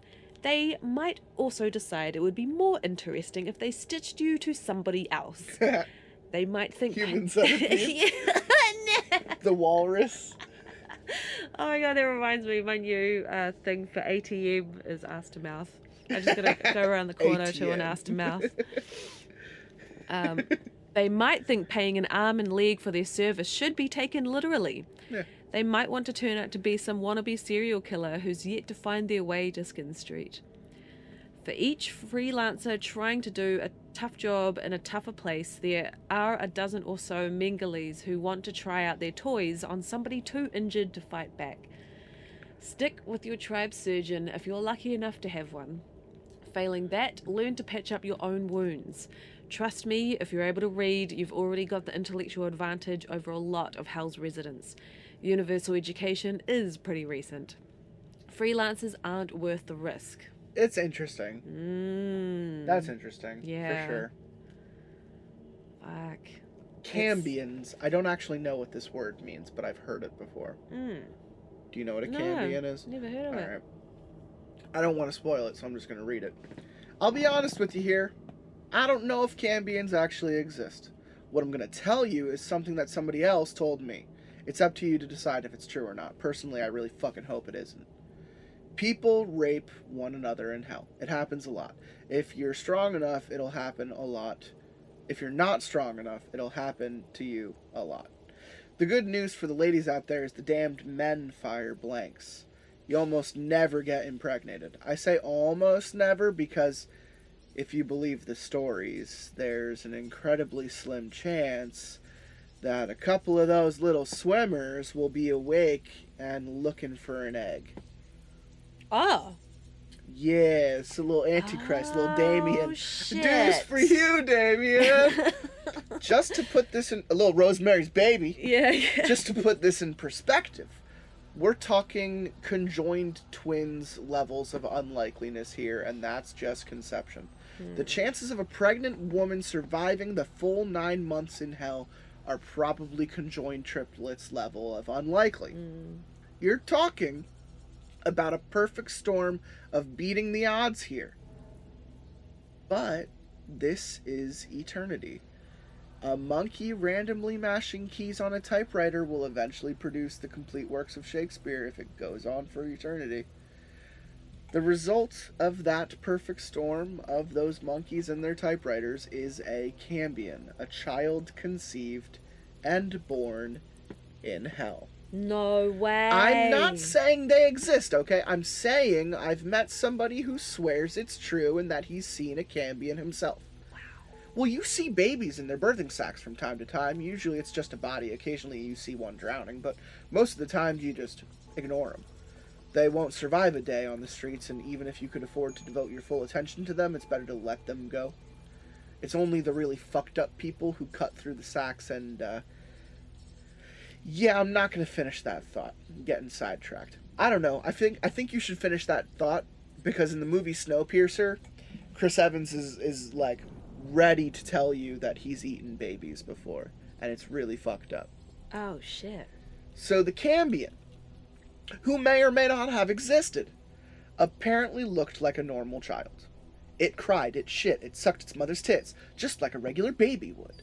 The mother was a part of a tribe, and they'd just been able to protect her throughout her pregnancy. Couldn't tell you why, curiosity perhaps. When it was born, the whole tribe gathered around to have a look. Among them was the man who told me this story, someone I'd meet years later and eventually kill. This man cut the baby's cord, lifted up to his face. Every man in the tribe had raped the mother at one point or another, and he wanted to see if the child looked anything like him. The Cambion looked like a normal child in every way but one. Its eyes were dead, lifeless, like a doll's. Sure, the kid was alive. It wriggled, it cried like a normal baby. Those eyes were wide open, though, and not scrunched closed like a newborn's eyes should be. Wide open, empty doll's eyes. If that story is true, I don't blame the tribe for killing the child. Something like that really shouldn't exist.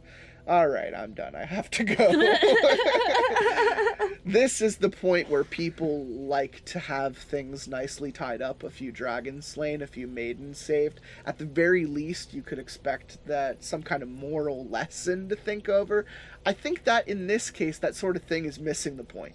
There are no dragons to slay, there are no morals to learn. We do not live happily ever after. There's no grand revelation, no clever twist, no purpose, no redemption, no hope.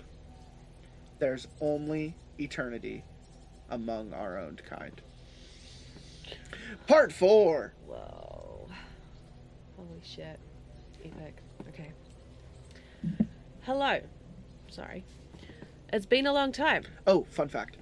He, he, she, whoever, wonderful, talented writer, wrote the first three parts in the same like time span, and then left it alone for like years. Oh shit. So part four is different.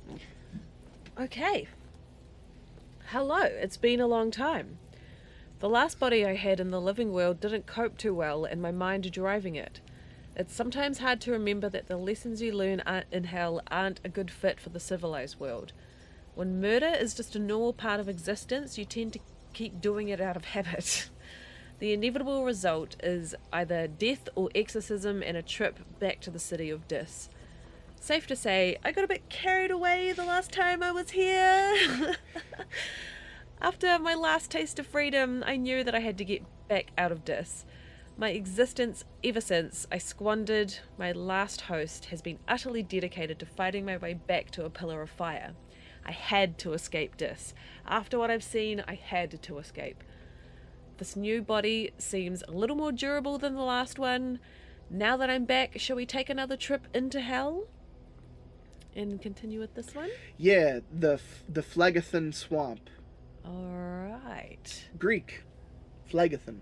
Oh, Interesting. okay. It rains in hell. It rains all the fucking time, and that water has to go somewhere. Most of it drains out into Gehenna, where it sinks into the otherworldly ash and apparently disappears. The rest flows either into the sewers. I said that very Britishly. Into the sewers beneath the city. into the sewers beneath the city, or it collects into Phlegethon Swamp. Remember how it's a bad idea to drink the rainwater in hell without boiling it? Well, Phlegethon's water will kill you no matter what you do with it. Even letting the stuff touch your skin can be deadly.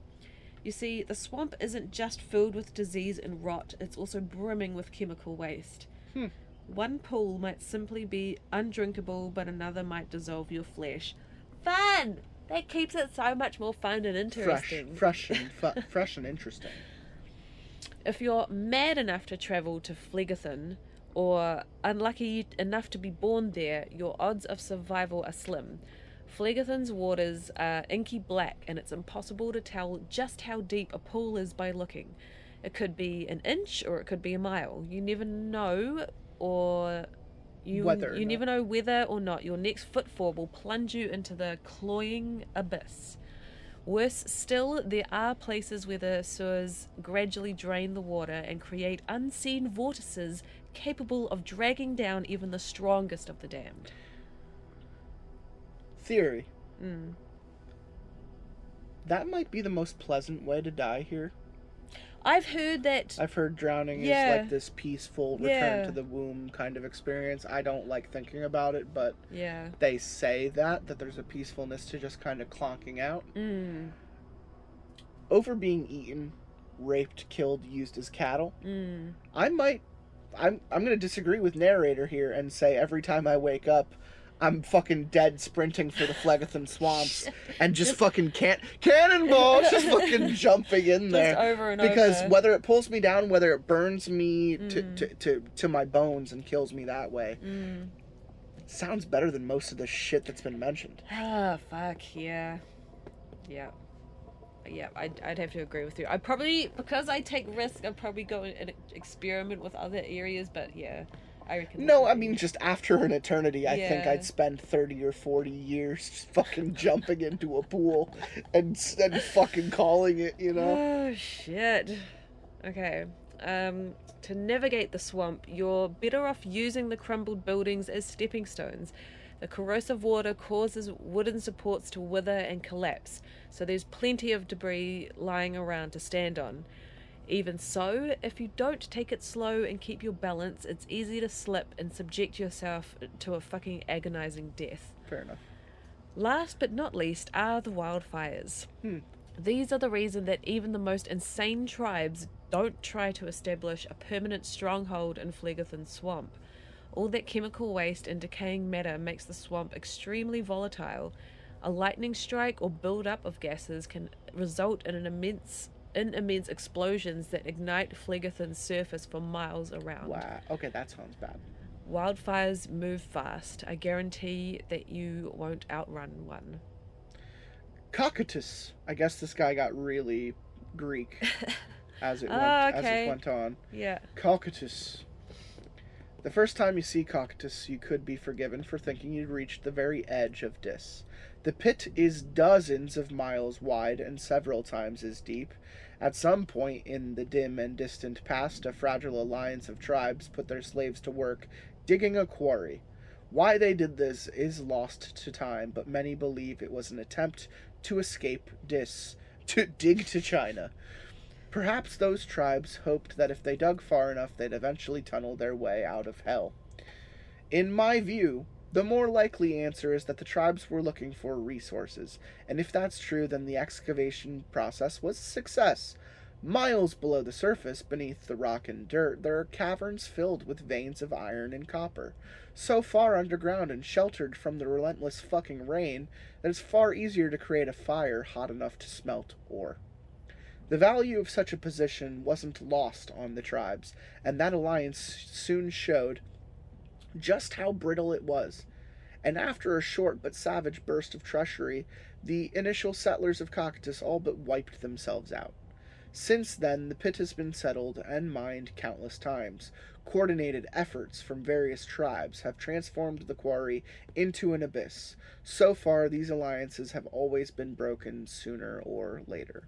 Cocytus has many paths in its depths, and the lower you go, the more labyrinthine the pit becomes. The sprawling caverns shelter entire shanty towns and crude smelting facilities. Some are abandoned, others have been lost to cave ins, yet there are still plenty of tribes who fight, join forces, and betray one another over the precious ore veins. By this point, you have to go pretty fucking deep to find an untapped vein, and this is where Cocytus becomes truly deadly. Anybody who thought they might be able to tunnel out of hell would be sorely disappointed once they learned what lies in the depths. In all these years, after digging for so many miles, not one person has run into some sort of some magical portal leading out of Dis. They also haven't run into magma, for that matter. Instead, the deeper you go, the colder Cocytus becomes. Mm. I've never been able to get to the very bottom myself. I'm told that down there the air is cold enough to freeze your blood and shatter your skin. Maybe that's true. I could always certainly believe believe it. On the rare occasions I've been to Cocytus, I've always had to turn back once the walls became more ice than rock, and narrow walkways become death traps. If you have the numbers to do it, Cocytus is still a valuable place to settle. Just remember that when that when hunger, cold, and greed are your constant companions, none of the damned can be trusted. And I have a feeling that this is the last entry, but you know, I could always keep an eye out and see if this author came up with anything else. Hmm. Okay. You're gonna read The Pale Witch. The Pale witch.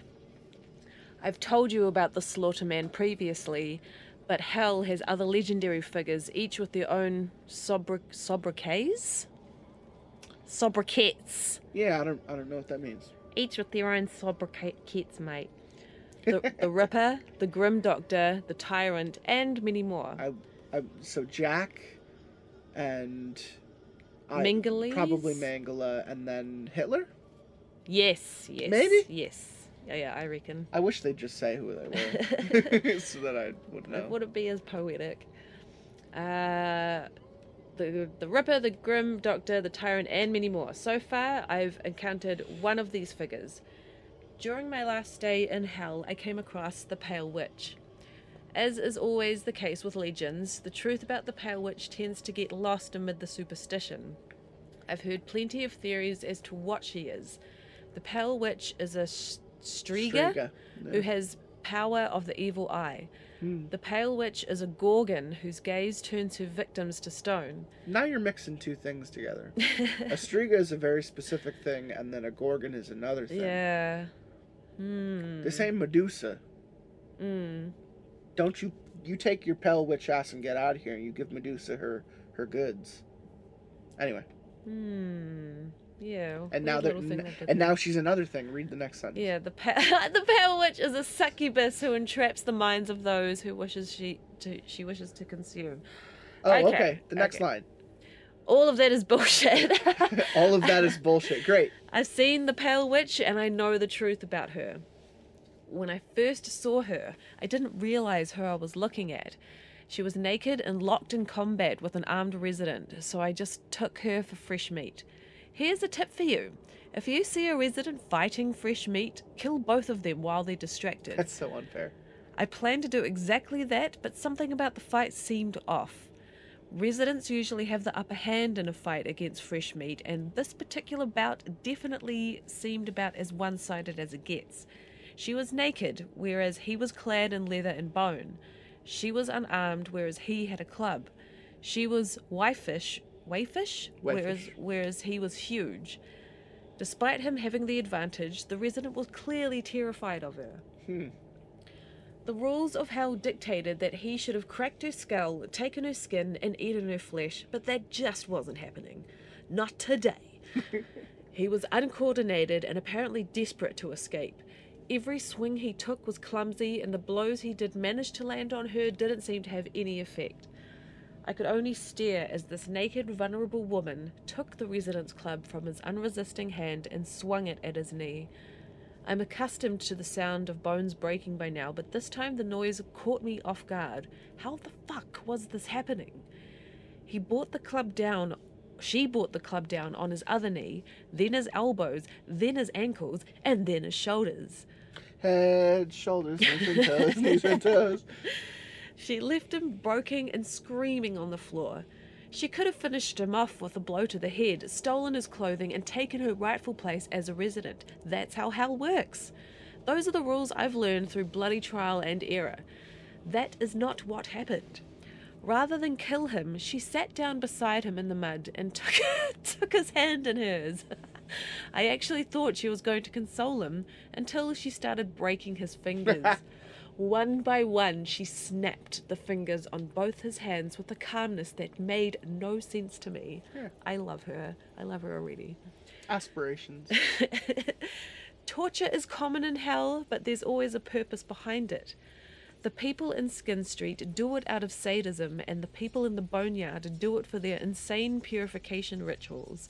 This woman did it without emotion and without reason. I honestly don't know if she even understood that she was hurting him. I don't think her mind works the same way as ours.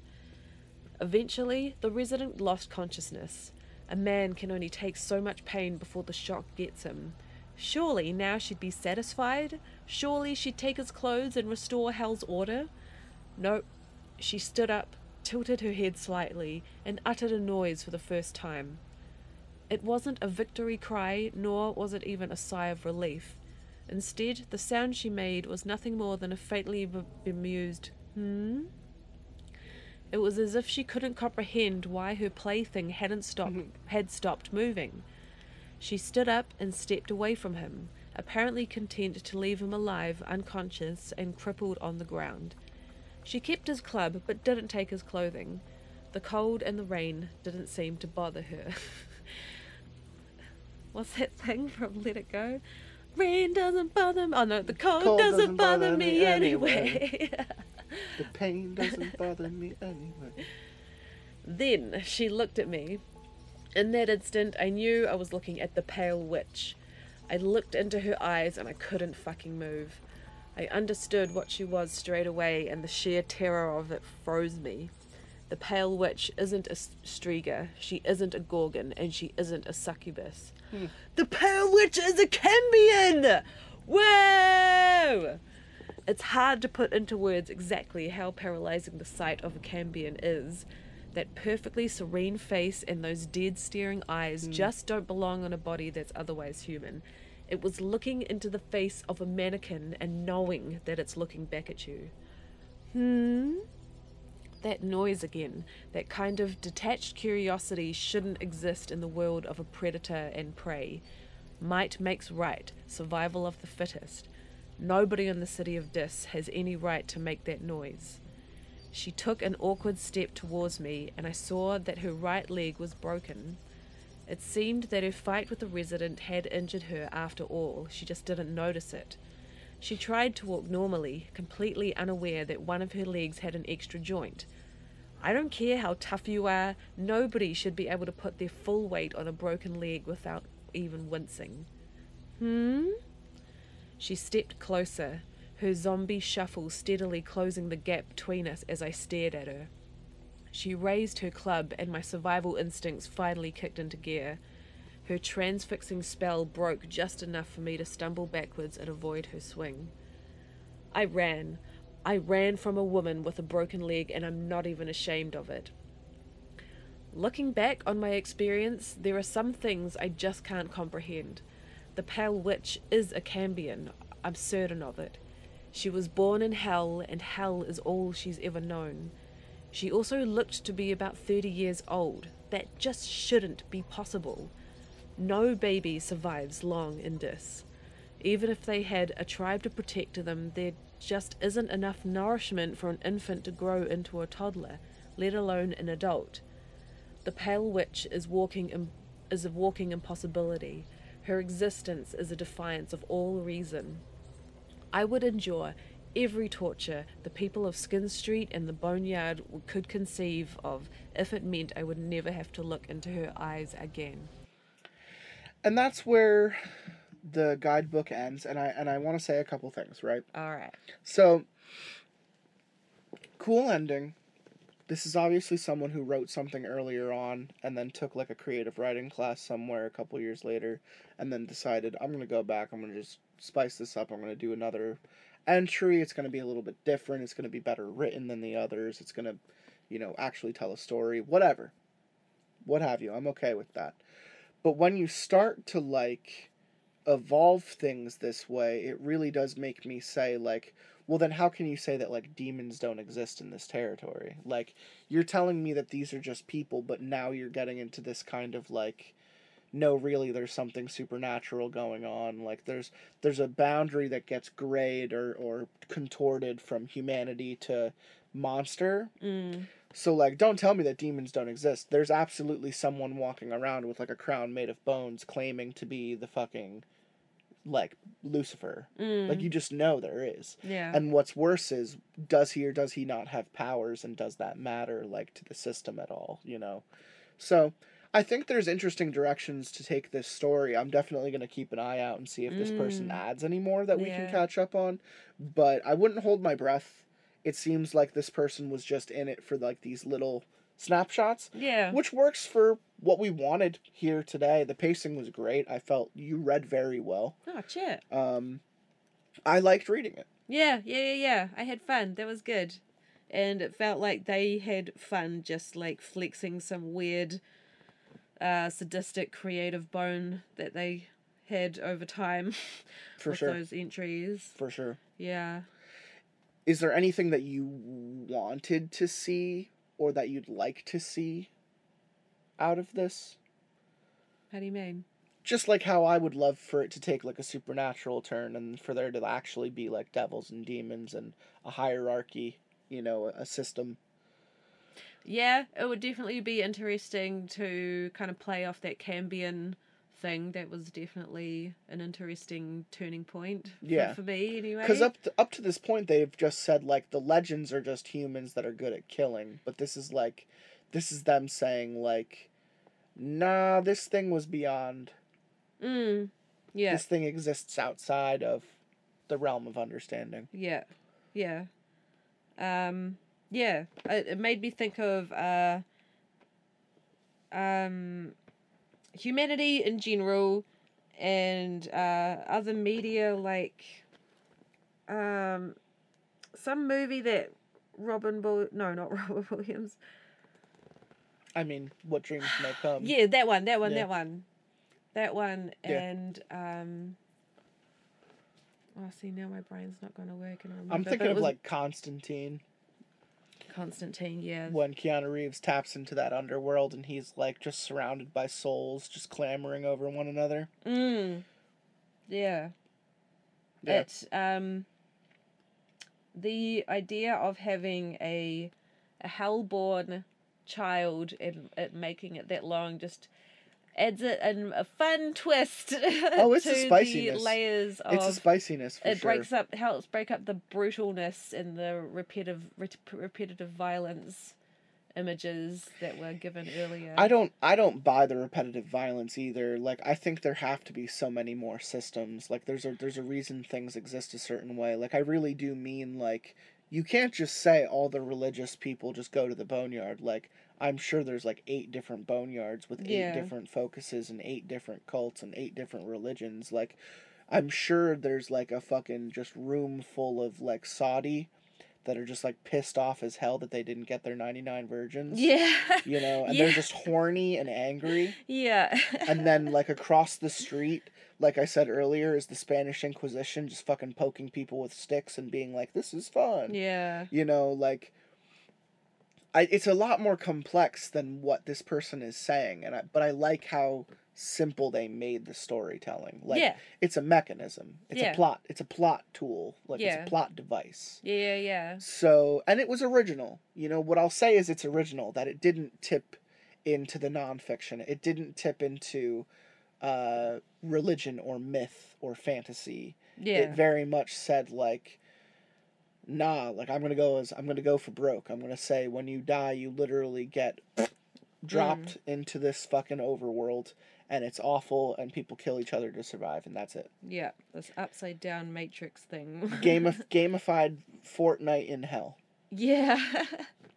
yeah. Fortnite in Hell sounds like Fortnite. Yeah. So it's hellish to me. Yeah.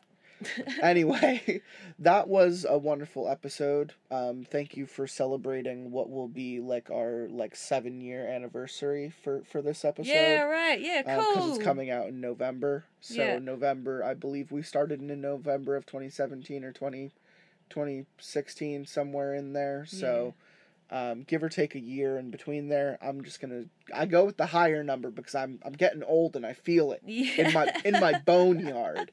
So, uh, thank you, uh, Torus Filth, aka Kitty, for coming and having a great time and recording and doing the thing. Yeah, kia ora, my friend. Thanks for having me and getting me wasted and yeah, have uh, Feeding you all the cheese. yeah, yeah, and yeah, just being my the last guide on the last bit of my. I did tour. I did her well, folks. I gave her some creepy pasta to take home. Fucking a. I literally gave her a box of Devane's cheddar goblin from the movie Mandy. so, uh, I probably wouldn't eat it. By the way, yeah, yeah, yeah. it it is real. yeah, It is. There is the manufactured shitty craft like Right. powdered cheese in there yeah. that you add water and you boil the noodles and you mix everything together. I have six boxes up there. Well, now now five boxes up there Yeah. on that shelf, and because I did a pack of eight Oh yeah.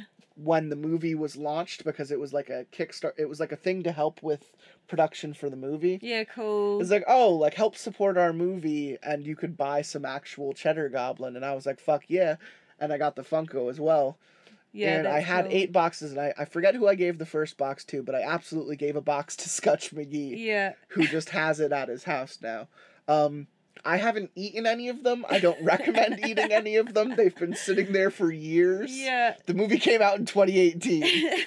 like, don't eat it. It's yeah, just yeah, yeah. fun.